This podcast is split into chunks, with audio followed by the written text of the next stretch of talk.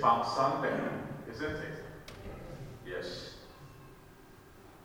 The day that Jesus went to Jerusalem as a king. So let us pray. Our gracious God, we gather here this morning to celebrate and rejoice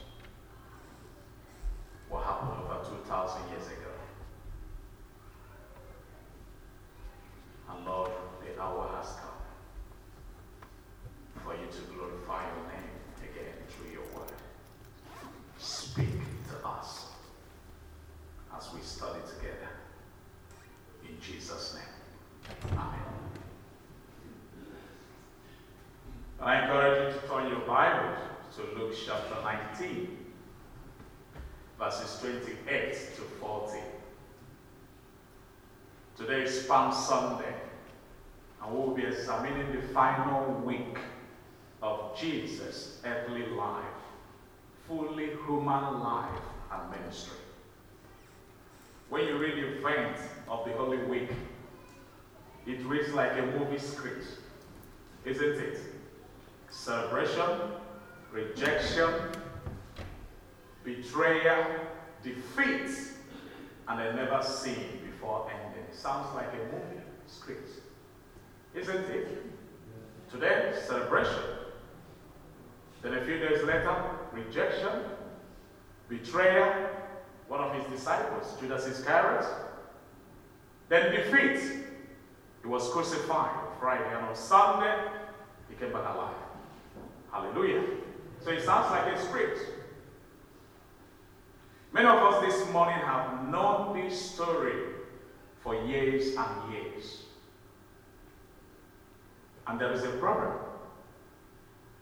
The more familiar we become with something, the tendency is to approach it with casualness and miss the life changing dynamic. So we're going to look again at the event of the final week of Jesus that opened the door for humanity to be reconciled to himself. Then, verse 28.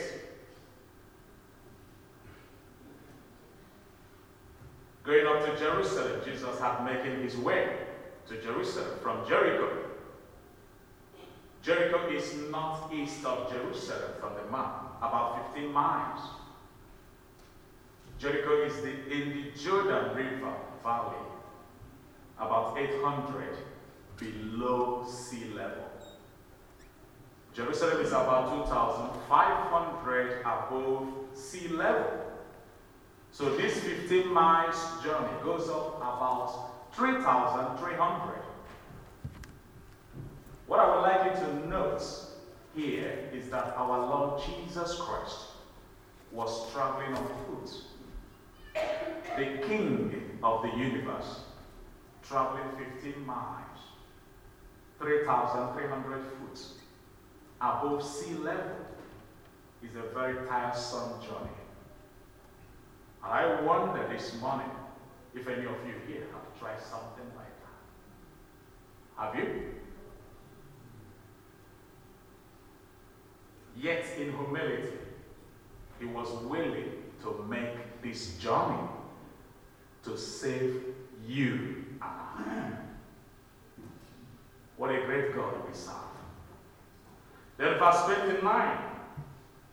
While he was traveling, the Bible recorded that he passed through Bethphage and Bethany.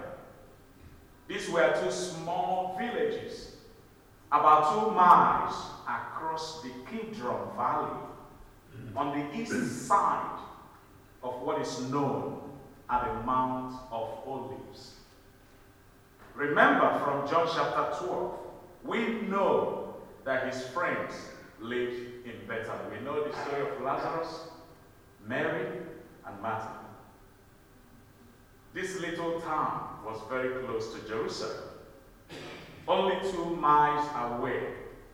He then paused here, called his disciples, and sent them on an errand to go get the donkey. Then in verse 30 to 39, when Jesus told the disciples about the little donkey, he told them they would find it tied up. They were to untie the donkey and bring it to Jesus, which is what they did.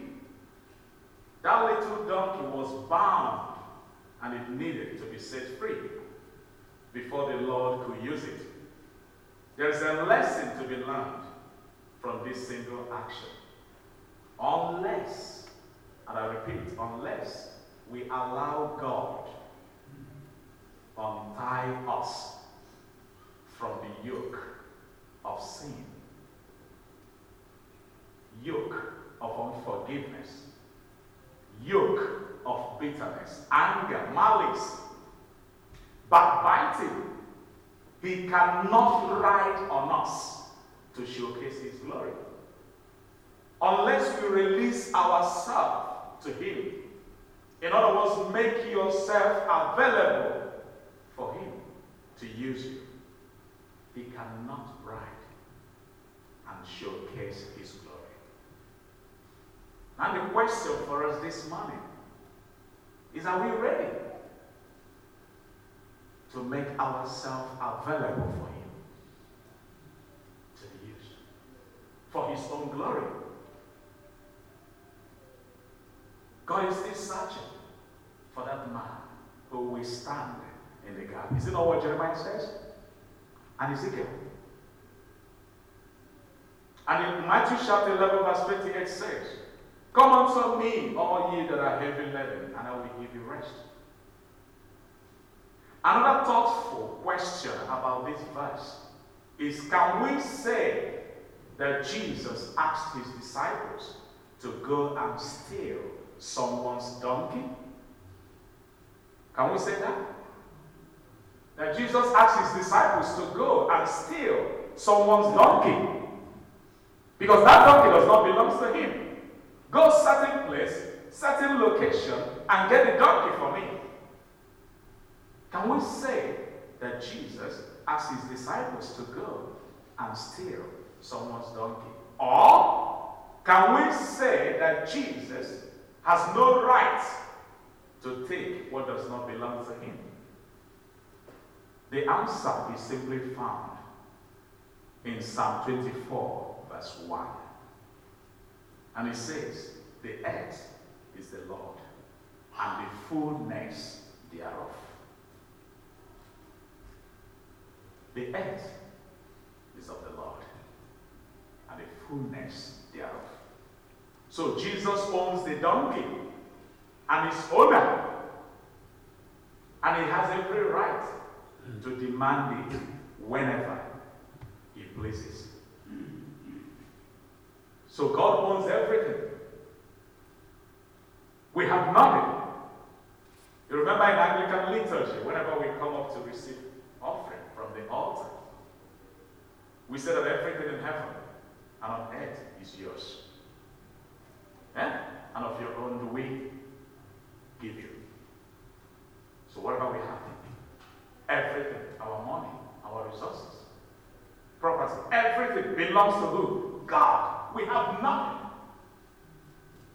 He's the owner in charge of your life. In other words, that you are alive today is by His grace, not because of your own making. You don't deserve it. Or do you? No. It's because of Him. Then in verse 36, can you move on to the next? Yeah. Verse 36. Have me there, Peter. Let us now see verse 36, which talked about spreading clothes. Matthew, Mark, and John all mentioned in their gospel that palm branches were also waved at the coming of Jesus and laid before him. This, of course, is why many call this Palm Sunday. And in Luke Gospel, Luke stated that this fulfilled one of the key prophecies of the coming Messiah. That he will enter Jerusalem like a king, riding on a donkey, to his adoring subjects, In verses 38 to 39, the crowd that had gathered had at least three elements in it. One element was the crowd that had heard about Jesus and heard how he healed the sick, gave sight to the blind, and caused the lame to walk. So they were all excited and began to chant Psalm 118, verse 26, as Jesus approached. Luke also adds that they also quoted verse 25 of that Psalm 118. Hosanna to the Son of David. Hosanna means save us, we pray. Save us, we pray. That was one element. Another element was made up of people who really didn't appreciate in the celebration or didn't participate what is going on in that celebration. They were following along, but didn't really enter into all the game. The other element was made up of the religious authorities who were skeptical of Jesus. In fact, as we see in a moment, they were already, already plotting kill Jesus. Then verse 40. The stone we cried out, Jesus said. Look, guys, if these folks were not praising me right now, the rocks will begin to cry out praises to me. Maybe the best place to position yourself in this story, into this story, is with the crowd that was shouting, Hosanna, Son of David. Hosanna in the highest. They were excited about Jesus. Their exuberance spewed over into their voices and their bodies. They were not ashamed to show it. They were not reserved. Jesus said in our text, if they don't sing, if they don't shout, if they don't get totally involved in praising and worshiping me, the rocks and stones are going to start doing it. Maybe you're here this morning, and the best place to position yourself into the story is with those who might have been hanging around in the crowd, but not really believing that Jesus was who he said he was. You have been searching for God, seeking to find more about God, wanting to discover how to have a relationship with Jesus. You are right at the door, but you haven't crossed over the doorstep. Standing just outside the doorstep of a house still leaves you outside. But something happened there the religious leaders of that day were skeptical of the claims of Jesus. In fact, many of them deeply resented him. And maybe that is you today. You don't really want to be here. You have been thinking this whole Jesus thing is a sham and deceiving. And yet you are here. One thing for sure is that you're not here by accident. God has set you up. And right now, you might be feeling something in your heart. That something might be Jesus. He may be calling you to follow him. You don't have to know everything about something someone to trust. You can step across the doorstep today in just in a moment. If we read further down in verse 47, the Bible says that the Pharisees began to put plans into motion to kill Jesus on a Roman cross. The truth is that all, all of us in this church are responsible for the death of Jesus. Why?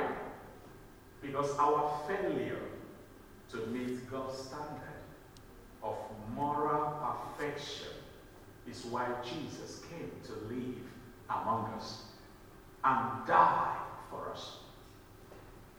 Remember from the beginning celebration, rejection, the same people that were shouting, Hosanna!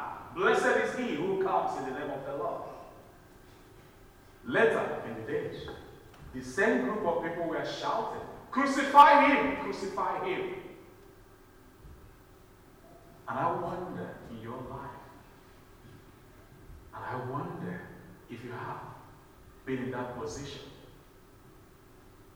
You laugh with people, but behind your laugh, you are saying something different. And that's what they did to Jesus. They celebrated with him. They shouted. They rejoiced. Hosanna in the highest. Then days later, the same crowd, the same group of people were shouting, Crucify him, crucify him. And I wonder if you have been in that position. I wonder also if you can think about your life and your relationship with God. They plotted to kill Jesus in verse 47. And all of us here in this church are responsible. But Jesus came, and he did it over 2,000 years ago. He paid the price so that me and you can be free. He paid the price for all of us through him to enter the kingdom of God. He died for me and you. And I want to ask you this question again, like I always do. If you're here this morning and you don't know Jesus as your Lord and personal Savior, tomorrow might be too late. And you have to make that decision now. Nobody knows what's going to happen tomorrow. When you think about your relationship with Him, if Jesus comes now, are you ready to meet Him? Do you have confidence in you that you're ready to meet Jesus? It's not about being a member of St. John's Church for many years.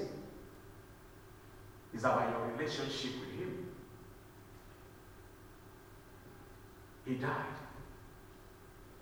just because of me and you.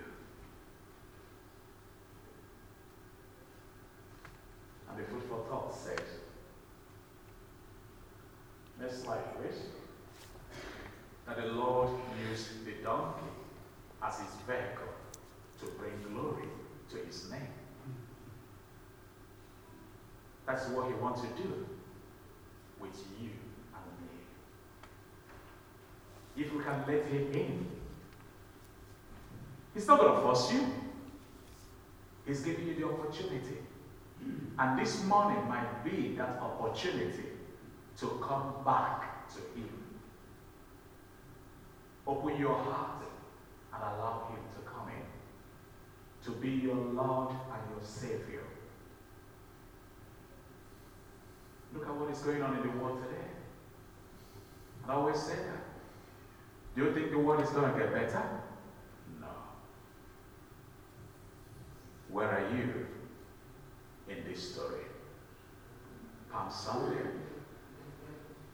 Celebration. Rejection. Betrayal. Defeat.